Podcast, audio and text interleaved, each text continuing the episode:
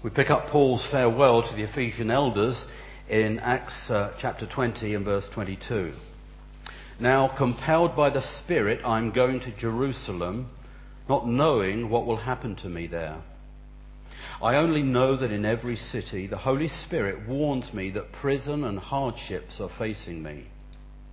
However, I consider my life worth nothing to me if only I may finish the race and complete the task the Lord Jesus has given me the task of testifying to the gospel of God's grace.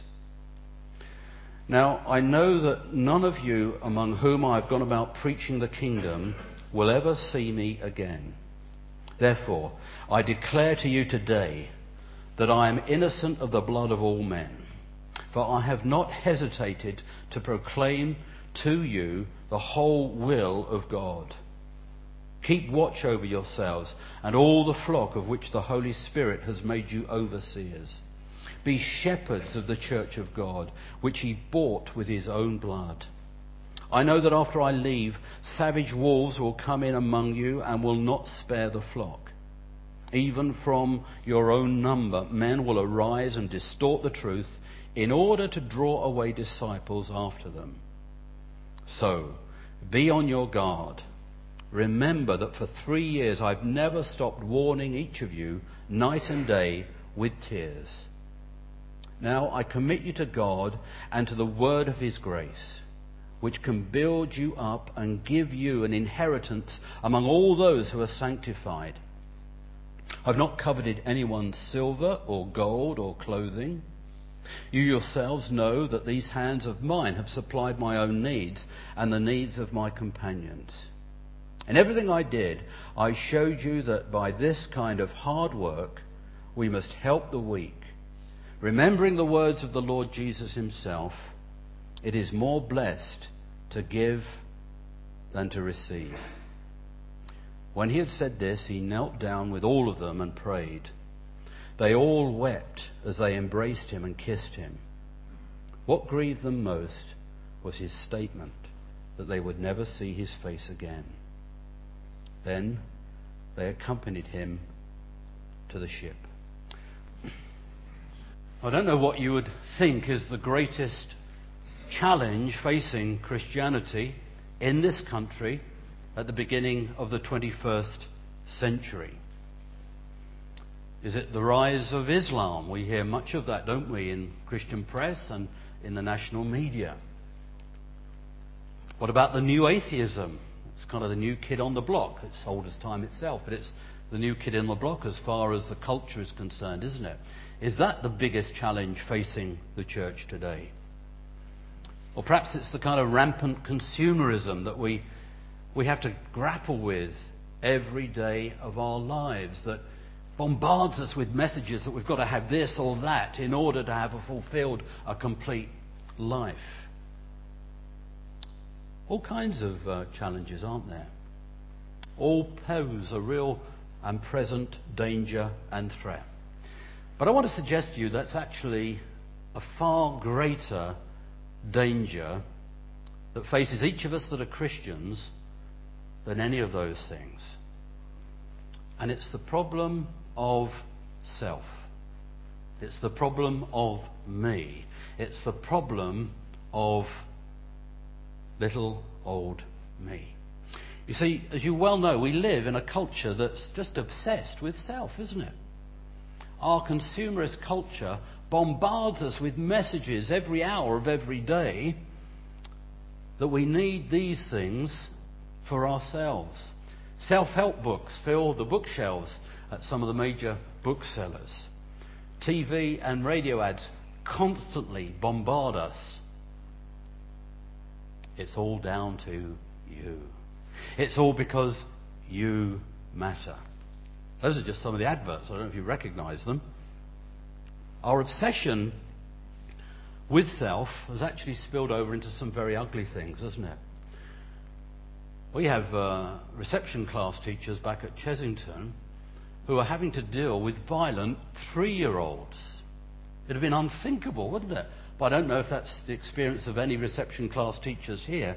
But some of these teachers have been assaulted by three year olds. What's going on in our society? Well, we're living in a very child centered culture where children from the earliest age are being told that it's all about them, that the world revolves around them. Marriages break up. Marriages that have been going on for years and years break up on the whim that I must be free to do my own thing. I must be free to be me. What about road rage? What is road rage? But I own this bit of road. You're in my way. Get out my way. It's all around us. People trample over colleagues in order to get promotion and, and think that it's just part of the cut and thrust of business life today. At the most mundane level, think about some of the conversations you've had this week with your friends at work or with your neighbours. I uh, just run them, replay them in your mind, would you? How many of them have been about them? Do you notice this capacity people have? Within a minute, I play a little game now, see how long it takes. But it generally is under a minute before you might say, Oh, I went away on holiday, and so, Oh, really? They'll ask you about the holiday. And then before you know it, they're telling you about their holiday. It's how it works, isn't it? This is kind of rampant selfishness that is just endemic today. And we fool ourselves as Christians if we think it doesn't affect us. We really do. It's the biggest danger because it's the very antithesis of Christianity. And I think, therefore, it presents the greatest challenge to Christian living today. It's the, the water we swim in, it's the air that we breathe. And it would be foolish of us to think it doesn't affect us. No, the truth is that self deeply infects and affects us in the most core parts of our being. It presents challenge to us not only individually, but corporately as the people of God, as a church. How often churches are torn apart by, I must have it my way. This is how we do it here. Which is why the words of Jesus, this last beatitude that we don't read of in Matthew 5, but here it is in Acts chapter 20 comes so powerfully, I think, into our culture today. Look with me, please. There it is in verse 35. Here's the Apostle Paul, and at the end of this passionate, emotional farewell to these Ephesian elders, he tells them words that Jesus himself said It is more blessed to give than to receive. Can you think of anything that's more countercultural than that today? It is more blessed to give than to receive. It's the very antithesis of the message that the world bombards us with every single day, which says it's more blessed to get than to give. And here's Jesus. And he comes into our lives, into our 21st century Western consumerist culture, into our churches, and says it's more blessed to give than to receive. Now, why is it? Why is it well, firstly, because it's what God is like.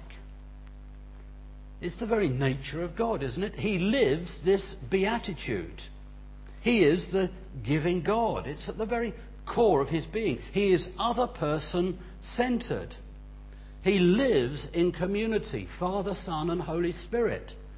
The Father loves the Son. The Son loves the Father. The Spirit loves Father and Son and wants to bring him to our lives. But God is self contained in other centeredness in his relationship.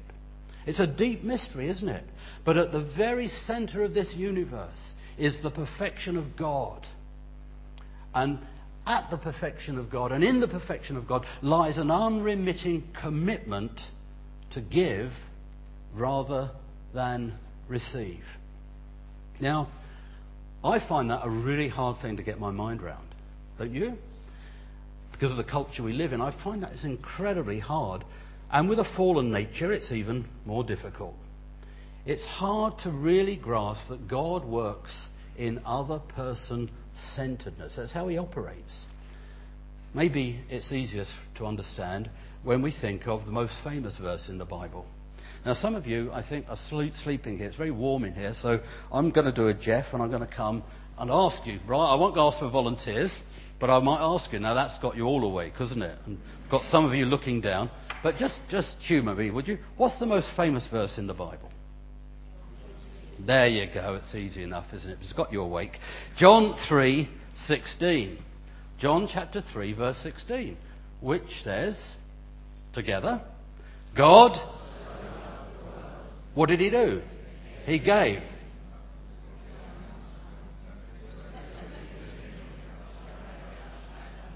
This is a well taught church. God so loved he gave. What did he give? He gave his very best. He gave his beloved Son. We're so familiar with that, perhaps, but it begins to bring it home, doesn't it? This is the nature of God. If you think of it, Jesus' whole life was one of giving. And if you've become a Christian, you know that from experience, don't you? That God has given you and given you and given you again. He's brought light into your darkness. He's brought pardon to the guilty. He's brought peace to the troubled mind. He brings sight to the spiritually blind. He brings forgiveness to the guilty. He brings health to the sick, life to the dead. We could go on and on and on. That's what God is like. That's what Jesus does. And the Gospels are replete with examples of Jesus giving. It is more blessed to give than receive.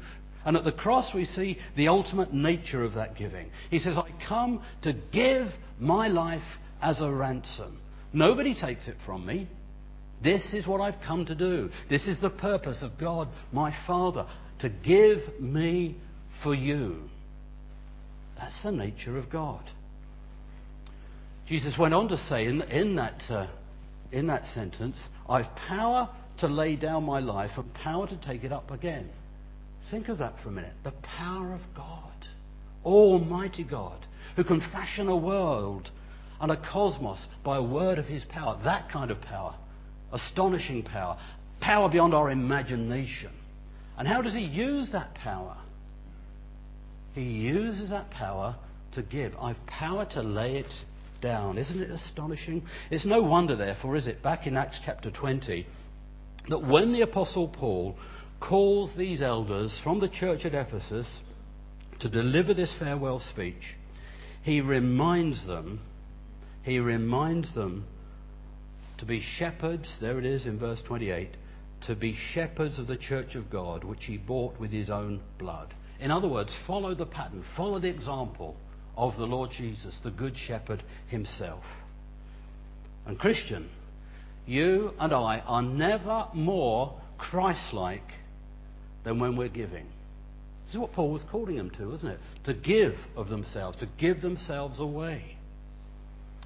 It's to be the hallmark of the elder. It's what Paul is calling these elders to, isn't it? Would you be more like Jesus? Well, be a giver, because that's what Jesus is like. It's the mark of the family likeness. When we give, when we give of ourselves, we come closest to reflecting the heart, the character, the mind, the passion of God Himself. Notice in verse 32 when Paul commits the elders to the word of his grace, it's not something passive. The word of God's grace is something incredibly powerful and active. It builds. It builds grace into the life of other people. And that's what Paul is committing them to. It goes about demolishing the rubble and the rubbish of selfishness and self centeredness, and through the power of the Spirit begins to turn our mind, our heart, our will, our activity towards the glory of God by serving other people. Why is it more blessed to give than receive? That's what God is like. And Christian, God is your Father and you bear the family likeness. But also notice, secondly, well, going back to the Sermon on the Mount, do you remember the blessed? Blessed are the poor in heart, spirit, blessed are the merciful. How else can we translate blessed? I'm sure you've heard this, being such a brilliantly taught church. How else do you, what's a, what's a modern word for blessed? Happy. Happy. Happy is, is a bit thin, but it's happy in its truest sense means a deep, deep contentment. Jesus is saying, it is more blessed. Do you want to be happy? Do you want to be blessed? Of course you do.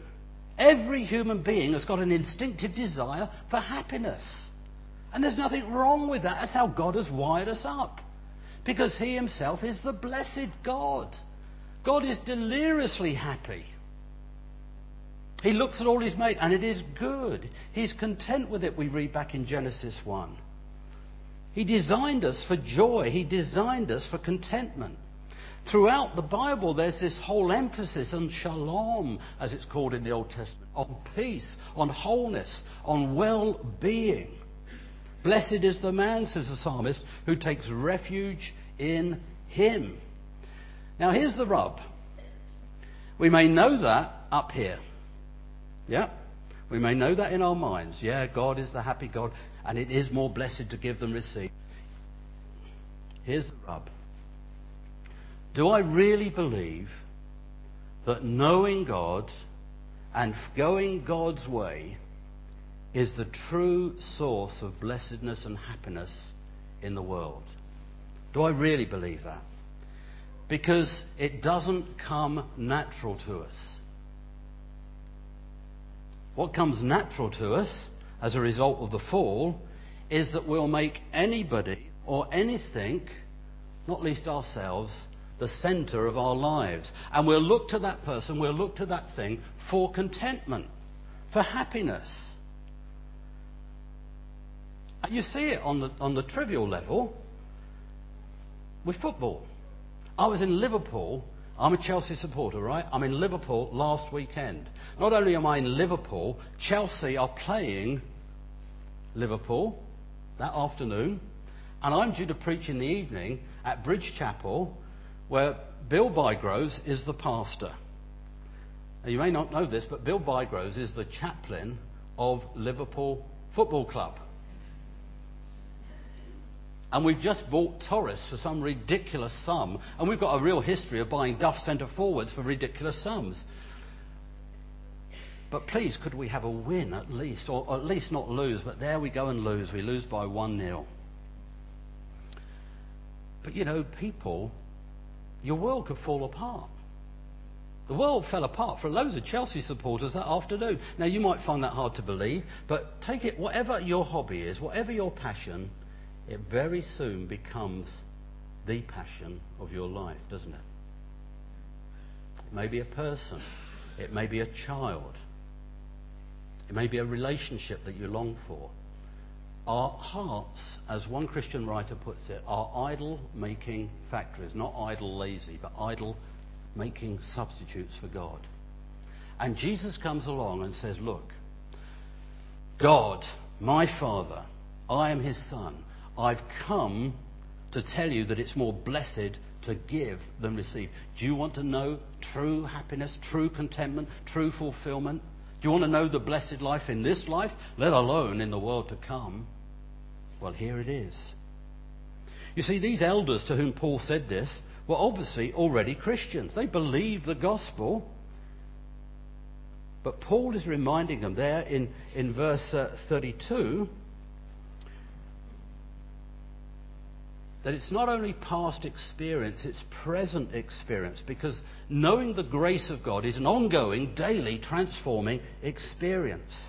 And the kind of people who have the inheritance of eternal life isn't that they are perfect people, but they are sanctified people. So look with me, please, in verse 32. I commit you to God and to the word of his grace, which can build you up and give you an inheritance among all those who are sanctified. The great thrust of Christianity, the great thrust of the gospel is the future. Because in this life, we will never, never know the full contentment, the full happiness that we're instinctively made for. We can have a foretaste of it when we become Christians, when we put our trust in the Lord Jesus Christ and come to Him in repentance and faith. He gives us the Holy Spirit. His grace comes into our lives. He opens up our minds and hearts to what's really valuable in this world. And what's truly valuable and the most valuable is God Himself. And knowing this God who so passionately wants a relationship with me that He sends His Son to pay for my heinous sin and rebellion and pride by His agonies upon the cross. That's how He gives. And Jesus says, Come, follow me. Come, follow me. You see, the gospel that these elders believed, that Paul had taught them, was pointing them in the direction of heaven. It is more blessed to give than receive. And if we go the other way round, we become pygmies.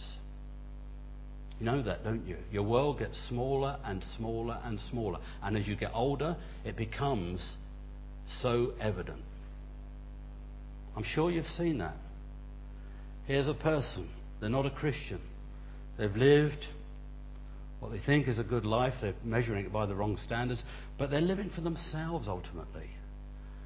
And as the years move on, their world just gets smaller and smaller, and they get more and more disappointed and crushed because they're looking for happiness in the wrong place. Here's the Christian. They might not have much to their name, much in their wallet, but they have an inheritance in Christ that is invaluable, that you can't put a value upon. And as they travel on through life, and as they get nearer that inheritance, their horizon gets bigger and bigger. I've seen this so many times. So many times. Even as I speak this to you, I'm thinking of people, people like Jack Brazier back at Chessington. He was a man, he lived into his 94th, 95th year, a gardener most of his life, very little money, but a man who had a profound influence upon the church at Chessington by his prayers and by his example. Because for him, the horizon was getting bigger and bigger and bigger. Because he was looking forward to this inheritance. He had learnt that it is indeed more blessed to give than receive, and that following Christ makes for the happiest life. But finally, let me close with this. Why is it more blessed to give than receive? Firstly, because that's what God is like. Secondly, because it is the real blessed life. But thirdly, it's how the gospel travels on in this world. You see, Paul, if you read Paul in the New Testament, time and time again, this old Pharisee, this, this, this man who was so strong on what was right and what was wrong, the thing he could never get over was God's grace, wasn't it? And he speaks about God's grace. And it's here in this passage again. He's already mentioned it in verse 32. But he lived out that God's, God's grace, didn't he? He believed that the wealth of God's grace was so immeasurable, so valuable, that it was worth giving his life away now because he could trust the God who had his best interest at heart. And he modelled this beatitude to them. He mentions that, doesn't he? Verses 33 to 34. I've not coveted anyone's silver or gold or clothing. These hands of mine have supplied my own needs and those of my companions. Now that's an astonishing statement. Paul was probably one of the greatest men, the greatest intellects this world has ever seen. An incredible man. And yet, can you picture him there at night time, presumably doing his tent making, with his companions, earning money so as not to be a burden to this young infant church at Ephesus? But not only not to be a burden to them, actually to role model to them the life of Jesus it's more blessed to give than to receive. And the gospel travelled through the life of Paul into the life of those Christians at Ephesus. And he says this, doesn't he? I showed you, but by this kind of hard work, we must help the weak, remembering the words of the Lord Jesus. It's more blessed to give than to receive. He lived it out. And because he lived it out, the gospel travelled into their lives. He didn't exercise or stand upon his rights. He supplied his own needs in order to show them the power of this beatitude. In short, He wanted to make people rich with Jesus. Can you think of a greater ambition? What do you want to use your life for? What greater ambition than this? To make other people rich in Jesus. That's what Paul was about. But it only happens when you're ready to lay your life down in 101 mundane ways every day, week after week, month after month, year after year, by sheer hard work, he says, verse 34. He looked out, verse 35, for the weak and for the poor. What we're called to do, isn't it? It's more blessed to give than to receive. He wasn't only talking about financial giving. In a way, that's the easiest thing, isn't it? When I was uh, leaving my business, I was in business for uh, in, in Wimbledon and uh, in the in the 70s. And it's interesting when you're leaving because people begin to open up to you a bit like a father confessor. Very odd, odd dynamic. But one day I was out for a, for a meal with, with a guy that um, we used to do a lot of business with. And uh, this guy was, was really quite a rogue, if truth be told. Quite a rogue. And um, it's the kind of people I associated with. But uh, he, he'd done very well in business. And we were just talking over lunch, and he, he said, You know, Trevor, the, the other day I went to see my cousin. Now, his cousin, it turned out, was, had been a barrister, had been a really top flight barrister, but he'd been afflicted by uh, a mental illness. And he was in a home. And my friend had gone to see him. And you can picture the scene, can't you? He goes into the home, he sits down with his, with his cousin, and after 10 minutes, he's got nothing else to say to him. He doesn't know what else to say. So he goes to his wallet, and I'm talking here 30 years ago now, and he takes out of his wallet a £100. I don't know, five, six, seven hundred pounds in today's money. And he puts it in his cousin's top pocket. And he said, I'll see you again soon. Well, there was a very brave nurse in that home who came over and took the money out of the cousin's pocket and said to him, He doesn't need your money, he needs your time. He needs you, he needs your time. That's much more valuable than any notes that you'll stuff in his top pocket. I thought that was incredibly honest and authentic and brave of that guy who's not a Christian to tell me that story. But it has something to say to us Christians, doesn't it? You see, it's not simply about our money. In a way, money is the easier thing. Paul invested his time in people, in the weak and the poor. I'm sure that wasn't just financially weak and poor. I'm sure that's those who were struggling in all kinds of areas of their life. You see, it's about speaking the gospel of grace into the life of other people and it's going to inconvenience us, and it's going to cost us, and it's going to need us to lay our life down. And it's done in very seemingly trivial ways. But think of this. Who are the people who have most influenced you in your Christian life, if you're a Christian here this morning? And I guarantee it's this it's those people who live this in some measure, isn't it? I can think of a number of people that influenced me in this way.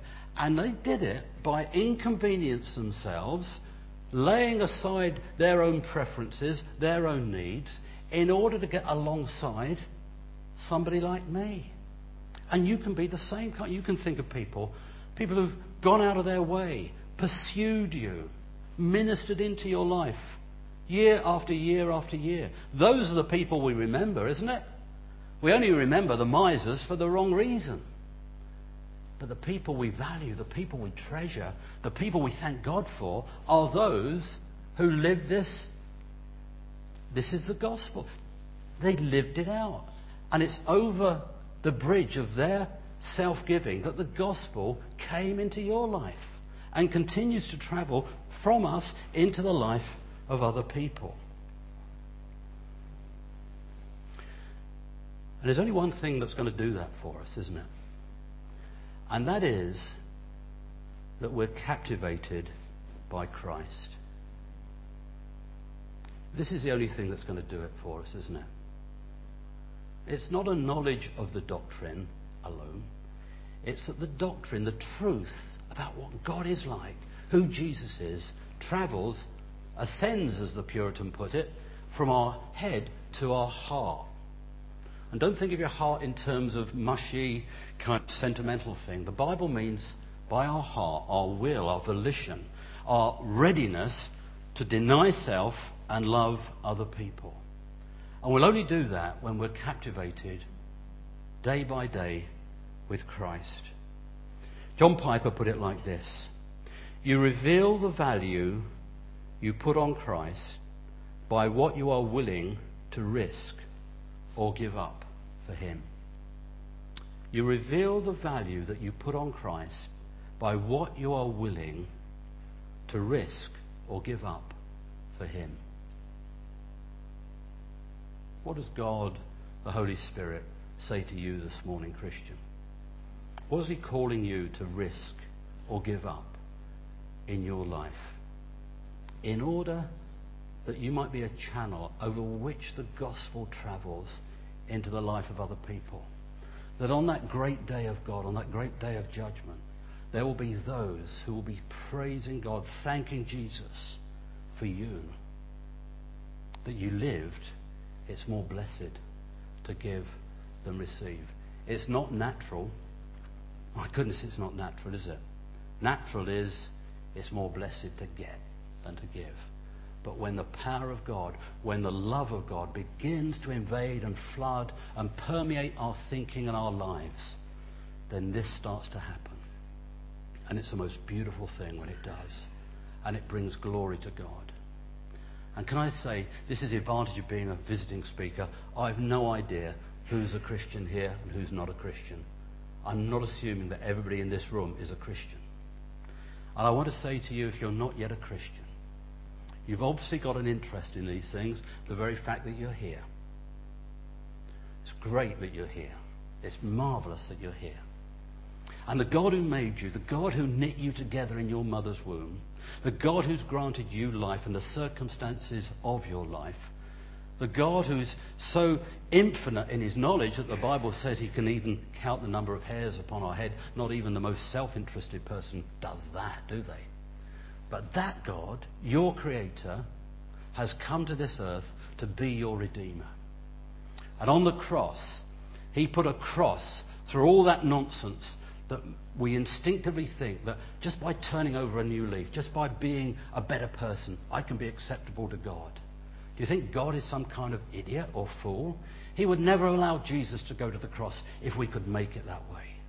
No, Jesus comes and says, You can never make it that way. You're far worse than you can ever imagine. And it's an uncomfortable thing to, to hear that and to begin to realize that. And it's a troubling thing when that happens in our lives. But it's a merciful thing because it points us to the Lord Jesus, who not only says to us, You're far worse than you ever imagined, he says to us, You're far more loved than you could ever imagine. And on the cross, he demonstrates that love and he calls you to himself. And his coming is that his blessing might flow into your life the blessing of forgiveness, the blessing of relationship with God, the blessing of walking through life day by day in the hardship, in the trials, in the heartaches as well as in the joy, knowing that God is with you and God is for you. And on that great day of Christ, that your sins are forgiven and that heaven, a new heaven, a new earth await you. Because if not, only the judgment of God, only hell awaits us if we will not have this Christ.